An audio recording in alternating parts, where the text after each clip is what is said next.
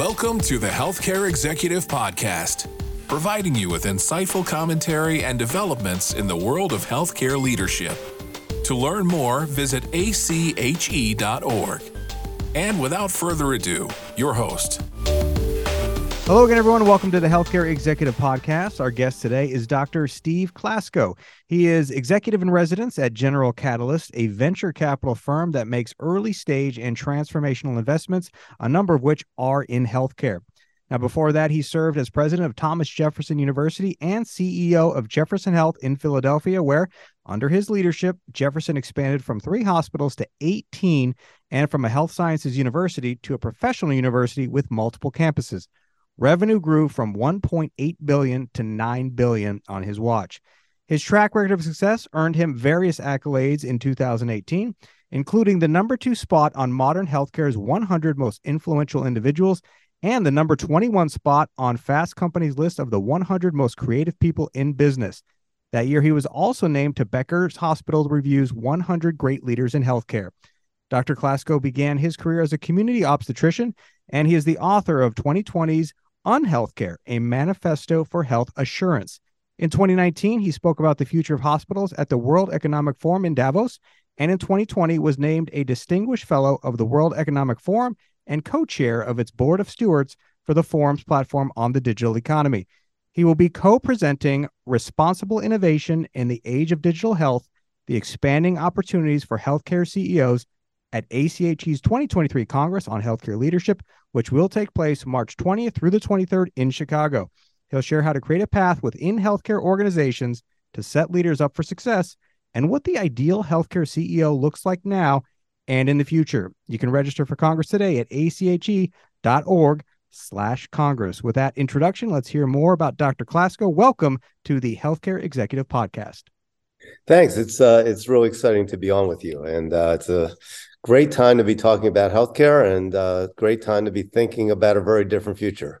Okay, so before we get into the future, let's talk about your background a little bit. I guess we'll want to know what led you into medicine and ultimately what you drew you to the leadership side of healthcare. Well, you know, I'll I'll go from uh, 1974 to 2023 in about 30 seconds. I started right. my career, started my career as a DJ, and as somebody reminded me in LA, as they said, oh, that was when DJs made uh, less than doctors, right? Um, that was pre Pitbull. Um, got fired and and and ended up going into medicine. But the reason I said that'll quickly get us to 2023 is my new book, which uh, is called "Feeling All Right," named after the Joe Cocker song, "How the Message in the Music Can Create a Healthier Healthcare." is is uh, going to be out in the next month or so, and it's actually published uh, through Health Administration Press. So I think that that concept of being creative in healthcare and thinking about what's going to be obvious 10 years from now and doing it today really has sort of helped me bring my DJ life and my health leader life together. And and the the the other aha moment I had, I got to be an advisor for Apple. And uh, you know, if you think about the time when they were a computer and operating system company, and uh, Steve Jobs was saying, "Hey, that's the old math. The new math is digital lifestyle." That's sort of what I brought to Jefferson. That the old math is inpatient revenue and outpatient revenue and NIH funding. The new math is going to be these strategic partnerships with the with the new wave uh, companies like General Catalyst and A16Z and others. What a great combination of backgrounds you bring to the table. Excited to talk about the book in just a minute. But first, let's talk about some of the things you've spoken about, especially the need for change throughout the healthcare industry. Uh, let's talk about, you know, what does the mindset need to be for today's healthcare leaders um, who want to continue driving change forward? Well, the first thing, the, the first and probably most important thing is we have to, we have to, have to, have to, Eric, stop talking about health equity and move it from a philosophic and academic exercise to the mainstream of clinical care and payment models, right? I mean, you know, everybody says, what did what did the pandemic teach you? Well, the pandemic just accelerated what we already knew. People died. People died, Eric, in the world's richest country because we they didn't have broadband. You know, I was in Philadelphia, it was the home of, of Comcast, and people died because they didn't have broadband. And our fragmented system, health systems lost billions of dollars health payers made billions of dollars that's not anybody's fault either way so so we have this broken fragmented expensive and inequitable system that everybody sort of tweaks around with. So the first thing that has to happen is we need sort of a, a reimagination of payer provider alignment, how we start to look at social determinants as really a part of the system and not just something else that gets done. We we had a program called Hotspotting um, that, that, I'm sure a lot of the people that are listening to this know. But you know, we had we had a patient with asthma that came in 19 times to the ER, 19 times the ER. She didn't have insurance, so we were paying for that. Well, it turns out when we brought in our community health workers, she had mold in her house. So literally hiring a handy person to go and take care of the mold probably saved three hundred thousand dollars worth of healthcare, acute care, and, and more importantly, made the patient a whole lot healthier. So I think I think those are the those are the main things. And then as it relates to sort of my old world and my new world, uh, the book that I wrote in 2020 with Hemant Taneja, who's the managing partner of General Catalyst, um, was really start out what if a Silicon Valley entrepreneur and a CEO of an academic medical center had a baby? What would that move fast and break things mentality with the mission driven uh, mentality of nonprofit healthcare? How can we bring the best of those both worlds together?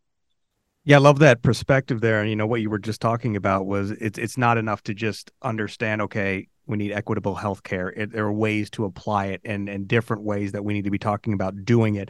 One of the other things that's changed a little bit, and this is what your session at Congress is going to focus on, is the opportunities that CEOs of healthcare organizations have today that maybe they haven't had historically. We're talking about playing roles like we're talking about venture capital, the payer space, health policy. Can you talk a little about that evolution and why it's so important? Yeah, I'm, glad you, you asked that because I think that um, you know, one of the things that I think in my previous 20 years of being a healthcare leader, we were all in our lanes, right? So if you were, you know, if you were a doctor, you could you could be a healthcare administrator or you could be, you know, a physician or you could lead a group. And then we were like amazed that the people running insurance companies or running venture capitalists didn't understand us, right? I'm a big science fiction fan. A couple of my books have been science fiction books. So, you know, the whole issue of being a shapeshifter, you know, we understand healthcare you know, probably, you know, better than anybody. You know, I, I've delivered 2,200 babies. You know, I can't pretend that I understand what it's like to have a baby. So, so don't write nasty letters. But, but I understand at least the the mechanics of obstetrics and and where at least a hospital should be as relates to women's health. And I think that so getting physicians now, especially younger physicians and more diverse physicians, into senior management with payers or we, you know, at, at, at General Catalyst, we have, um, you know, we have several physicians that have moved over. Uh, Ron Paulus was uh, CEO of Mission Health. He's an executive in residence like I am. Mark Harrison was the CEO of Intermountain Health. He just moved over. Uh, Daryl Tol uh, ran an, uh, a few of the hospitals at AdventHealth. He's leading our partnerships. So that's getting the the VC world to understand us better. You know, when I first got to to General Catalyst and some of the other VC places, it was like, what's Steve doing here? And now that that these sort of virtual companies have to be scalable and sustainable, I feel a little bit like Mr. Miyagi. Remember the guy in Karate Kid? that was, not? yes. So so I think that we're starting to bring these worlds together. And I think what you'll see at the at the great uh, ACHE Congress is a few really amazing folks that that were doctors, that were healthcare leaders, that have now gone into one case uh, a, a, a virtual firm, another case a payer, and really really understand that you can expand your role. That's what I tell all my mentees. Think about what you want to do, and the real word is impact. So if you're a young medical student or resident or or or doc out there listening to this, think about where you can have the most impact and and that's that's how i've lived my life and i think it's a great way to look at the future of healthcare because it's going to be very exciting and it's going to need really talented younger more diverse gender and race wise leaders and i think that's what you'll see at our at our congress. Something i've heard from from vc firms in the past and when talking about who to bet on so to speak it's it's not necessarily about the horse it's about the jockey. So what are some of those characteristics ceos of healthcare organizations need to be in order to be successful leaders today? You know, you did mention focusing on impact. What are some of those other characteristics? Yeah, boy, you know, I think I think that's a great quote, and um, I think the the the the main the main thing I look for is passion. Um, you know that. In, and Hemant Taneja, who's our, our managing partner, you know, told me one time. I asked him, you know, what he likes to ask nowadays a founder, and he says, I like to ask him what their exit strategy is. And I said, well, what's what's the best answer? He goes, I don't have one the concept being like this is my passion i want to i want to bring this so i think you know we we we go through cycles you know when when everything was was just so easy to have AI in your title and your company was worth two billion dollars. You know, it was just easy to say I'm going to do this for for two to three years, and now I'm going to do that. It's a lot harder now. It's a lot harder now for health system CEOs. It's a lot harder now for founders. So you know, companies that I get involved in and I get excited about uh, are what at GC we call responsible innovation. Um, and you know, so um, I'm on the advisory board of a company um, uh, out of Brazil called Genio, which is looking at autism care and caregivers. We have another company called Equip Health, um, which is looking at eating disorders. So that's concept of doing well and doing good. Uh, and it, and and in my other roles, I'm the North American ambassador for Sheba Medical Center. You know, we've created something in Chicago with six health systems in Chicago. You know, that are looking at how technology can affect health equity. I love that, and and I've really immersed myself in that. And and and a third job I have is with Abundant Venture Partners and Avia. And Avia has been sort of a connector between the traditional healthcare ecosystem and and some of these um, some of these transformational pieces. So they've become almost like an innovation GPO.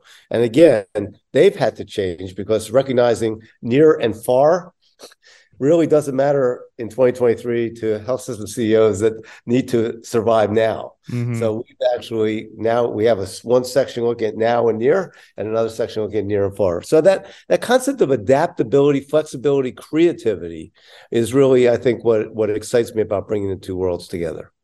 And you started that answer with talking about passion. And now we're going to talk about blending your passion and talking about music. And you know, we said in your intro, you, were you mentioned you were a DJ. Again, I was a DJ. I love music. That's how I got my start too. So let's talk about this book, Feeling All Right: How the Message in Music Can Make Healthcare Healthier. It's being published by ACHE's Health Administration Press. It will be available in April. And you use song lyrics to look at healthcare leaders' opportunities to build a more accessible, high quality, equitable healthcare system that we've been talking about. How do you decide to take that sort of approach with hmm. this? Eric, you know, um, I think we share something is that we have some DJ roots and um, um, Karate you know, Kid fans too. I mean, we could keep going. Science fiction. yeah, but but look, I think music has been my life, and you know, in my ups and my downs, and I think for most of us, or not everybody, but for a lot of us, you can almost tie something that happened in your life with a song. I mean, it's easy to Absolutely. think about. You know, if you've met, if you're married or or you've you've had a partner, you know, uh, what was playing when you first met them, what was playing when when you got married. But even beyond that, I you know, I think a lot of us really connect that to our emotions and our soul. When COVID hit, Eric. I, you know, we went through the trifecta in Philadelphia. I had the largest health system in Philadelphia, so you know, we we had we had the most COVID. We were dealing with thirty five thousand employees we made a really bold decision not to lay off or furlough anybody. At the same time, we were dealing with the financial tsunami of, you know, at one point, you know, almost losing a billion dollars from where we had predicted. And then we were also one of the epicenters for the whole George Floyd uh, protests and and the racial, racial reckoning in a in a university called Thomas Jefferson University that I was president of. So so literally communication became incredibly important. I did it through songs. Every Friday I sent a playlist Eric, and that playlist would be meaningful. And then what was interesting is people would send me back their songs, and it became the way that I communicated with my 35,000 employees to the point where music became so important that Sia, the singer Sia, had this level up challenge for nurses, and we won. Wow! And our nurses were on Ellen virtually because because we won. Music was so important. But even when the when the racial reckoning and, and George Floyd protests happened, you know, I remember some of the songs I I I I, put out there for that Friday playlist were things like "Choice of Colors" by the Impressions and "I'll Take You There" by the Staple Singers, and then I literally had some of our African American and other employees say, "Well, you know, here, you know, those are those are really helpful, but how about these?" So it became our way of, of communicating. So when I thought about writing this book, you know, I said, "Okay, you know, I spent so much time thinking about." Songs come into my mind when I'm thinking about something in healthcare. Why don't I just turn that into something? So, bottom line is about 50 songs, but each chapter is led by a song. So, the first chapter is Courage to Change by Sia. Pretty much what you were talking about. We have to have healthcare leaders that have the courage to change and not do the same, same thing. Um, there, there, the second chapter is called "Keep the Customer Satisfied" by Simon and Garfunkel. Do you remember that song? You know, I've been slandered, I've been libeled, I heard words I never heard in the Bible, but I got to keep the customer satisfied. And you know, that talks about sort of the consumerization of healthcare. There's a Nat King Cole song. Say, I wish I had learned that in school about how we have to start to choose physicians based on self-awareness, empathy, communication skills, and cultural competence, as opposed to memorizing the Krebs cycle. So, so you know, and then and then there's a the, the index instead of having a traditional index is a playlist index. So you can look up any song and then see where that where that relates to the uh, to the text. So I think it'll be fun and informative. Um, it's my only book uh, that I've written other than Unhealthcare that isn't a science fiction book. So there's no aliens, no no weird planets. Um, but it's um it's I think it's a really good book for 2023 and 2024 for folks to think about whether you're a patient or a provider or a leader uh, in what we, at least what we need to think about. Certainly doesn't have all the answers, uh, but has a lot of the questions and a lot of the possible solutions. I probably bring in, you know, examples 60, 70, 80 examples of different folks doing things differently and it, you know it, it, was just looking at what what's out there that hopefully will, will make that kind of transformation. And just because i'm curious i love the spectrum everything from sia to nat king cole in that book. What's in your playlist today? What are you your philadelphia guys at Hall & Oates what's what's what's your inspiration? Where do you go? Well, well, look. I mean, it, I, of course, it's "Fly Eagles Fly" or "Fly Like an Eagle," you know, by Steve Miller. But no, actually, you know, um, what I've been listening to today, interestingly, is um, three songs because um, I've been I've been writing some articles. One is "Skating Away on the Thin Ice of a New Day" by Jethro Tull. Okay. The other is "The Best of You" by by the Foo Fighters. And, I think Dave because, Letterman loves that song. That's a Letterman. Yeah, song. and and because one of my um, one of my DJ mentors, uh, Jerry Blavat, the Geator with the Heater, just uh, passed away, and I was at his funeral this weekend, and he had basically helped discover Dionne Warwick, and she gave one of the eulogies. And since I'm going to be uh, on about a two week uh, tour on trains and planes. Uh, I, would say the third one I started to listen to this morning was a Dionne Warwick song that probably most of your listeners haven't heard, but it's called "Trains and Boats and Planes." No, so, I mean I think we're all Heartbreaker yeah. and Say Little Prayer fans. I don't, I don't know about that. Or, or, or, then came you with the spirit. Yeah. Oh, the spinners, yeah. Yeah. All right. Well, we would talk music for hours, but let's get back to the book for a minute because you talk about the need for for healthcare to offer a more consumer-centered experience. So let's talk about that how healthcare leaders need to evolve in order to get us in that direction. Yeah, look, I mean, one of the one of the scariest things I saw about three months ago, Harris poll did, Harris did a poll with Change Change Healthcare, and 62% of people thought that we intentionally make healthcare complicated so people won't get care. Hmm.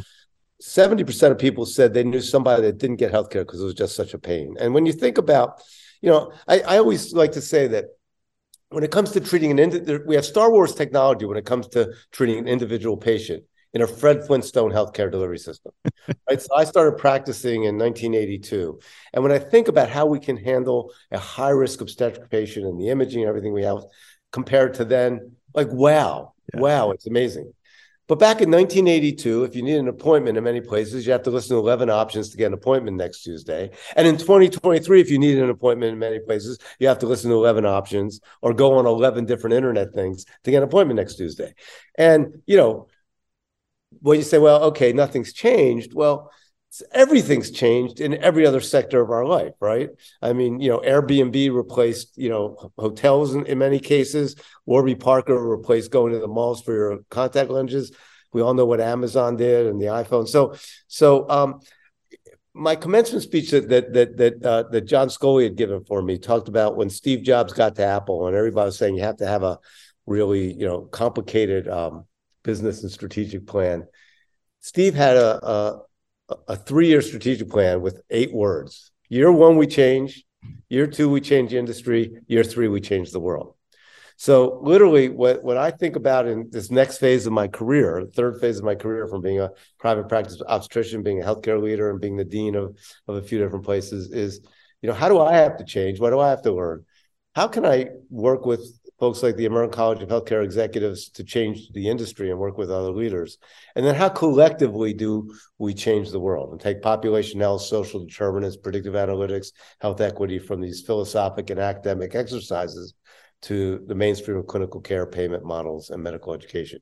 If I if I can do that, you know, then I'll probably go back to being a DJ in my assisted living facility 10 years from now. And I'll have such great care on my on my iPhone that you know I'll, I'll probably live uh, a very happy uh, and long life. You'll have the best playlist in the facility that I can guarantee sure. you. Uh, sure. Let Let's wrap up the conversation. You did you did talk about how exciting the future could be. So let's look ahead. Let's look at let's look a decade ahead. Um, 2033. How will the role of a healthcare leader be different than it is today? I think uh, so. First of all, I think what we'll find is that a lot of health system CEOs are not doctors and really have never been in a health system. Mm. Right. Um, you know, if you think of it, you could be the CEO of GM without being a race car driver or a car engineer. It's a great leader. So I think we'll start to see some health system CEOs because they're fantastic with people, because that's really what it comes down to. The culture of your organization is what's incredibly important. One of my uh, one of my Wharton um, uh, professors to say you should always have five people under you that think they can do a better job than you and three that are right. And i think you know that's that's what's going to be important on the people side. I think a lot of what we are doing will be based on on bots and drones and, and genomics. Um, when I was president of Thomas Jefferson University, if you were a 17 year old African American woman with a behavioral health problem, very often they would rather talk to a bot that looked like them than than you know a three dimensional person that look like me. So starting to look at at at the metaverse and and how we can we can use that in a positive way, I think will be important. I think we'll be looking at food very differently. You know, if we're sending somebody home with congestive heart failure and we put them on a low salt diet, you know, the number one reason they might come back is how many Domino's pizzas they ordered. And by the mm-hmm. way, if they're a single mom of three, they're going to order a lot of Domino's pizzas. So I think we'll start to look at food as medicine, and then we'll drone deliver that food. So there will be no food deserts because the whole issue of a food desert is you may be able to walk to a Whole Foods or Trader Joe's, and another person in, in an underserved neighborhood might be only able to to to walk to a bodega. I think we'll I think uh, we'll have bioprinted organs. Um, one of the one of the companies I'm working with literally is uh, is talking about having a a pig on a bioprinted lung, a totally artificial bioprinted lung from stem cells. Um, so I think we'll 10 years from now, my grand my grandson will say, they call me Nini. But Nini, uh, is it true that if you needed a kidney back in 2023, you had to get like somebody to actually get a kidney out? yes, uh, yes, Evan. Believe That's it or not, we did it back we, then. We were yeah, we were pretty primitive back then. So, and then I think I think we'll have gotten through the next phase of technology and EMRs, and I'll, I'll sort of leave with that. I mean, EHRs were so important, but when you think about it, EHRs were probably the first progress in history where you needed more people just to get back to where you were, right? How many of us have to hire scribes because mm-hmm. we have EHRs? I have to hire more people because mm-hmm. I have technology. It'd be like if uh, microwaves came in the 50s and you said, oh, there's one catch. You have to hire somebody to turn it on, right? So I think the concept of my talking to you like this will create a chart. So I'll be able to get back to talking directly to a patient and not have to have the computer in the middle. We're already starting to see some of that, uh, you know, with some of the EHR companies. So I think the concept of using technology to not just make the wealthy healthier and to actually give us better human interactions. And then finally, uh, I think we will start to choose students in a very, very, very, very different way, recognizing that being able to memorize the Krebs cycle is sort of a ridiculous way to choose the next family doctor in, in my neighborhood. It might be an okay way to choose a physician scientist you know, at Yale or Harvard or Jefferson, but that being able to communicate, being able to understand what people need uh, is in some ways much more important than what you can memorize. So I think it'll be a really, really exciting time, and I'm, I'm looking forward to it. There's a lot that's going to happen in 10 years. Very exciting, very engaging conversation. You've been listening to Dr. Steve Klasko. He is executive in residence at General Catalyst. Uh, thank you so much for joining us, Dr. Klasko. Eric, thank you. And, you know, I'd like to use this quote. Um, Jason Kidd went to the Dallas Mavericks. They were 24 and 52. Uh, and he said, We're going to turn this team around 360 degrees. We've done a lot of turning things around 360 degrees in healthcare. I think the next 10 years is where we really take off into hyperdrive. I don't know that Jason Kidd really said that. We're going to turn this. He really said that. You, yeah. can look it up. I kid. I kid you not. Sorry for the pun. Good pun. Great pun. Uh, remember that you can hear Dr. Klasko at ACHE's uh, 2023 Congress on Healthcare Leadership, which will take place March 20th through the 23rd. That's in Chicago. To learn more and register, please visit ache.org slash Congress. Thank you so much for listening today. And we'll, of course, catch you next time on the Healthcare Executive Podcast from ACHE. This has been the Healthcare Executive Podcast, brought to you by the American College of Healthcare Executives. If you've enjoyed the show, please consider rating and reviewing on iTunes or your podcasting app of choice. And for more information, find us online at ache.org.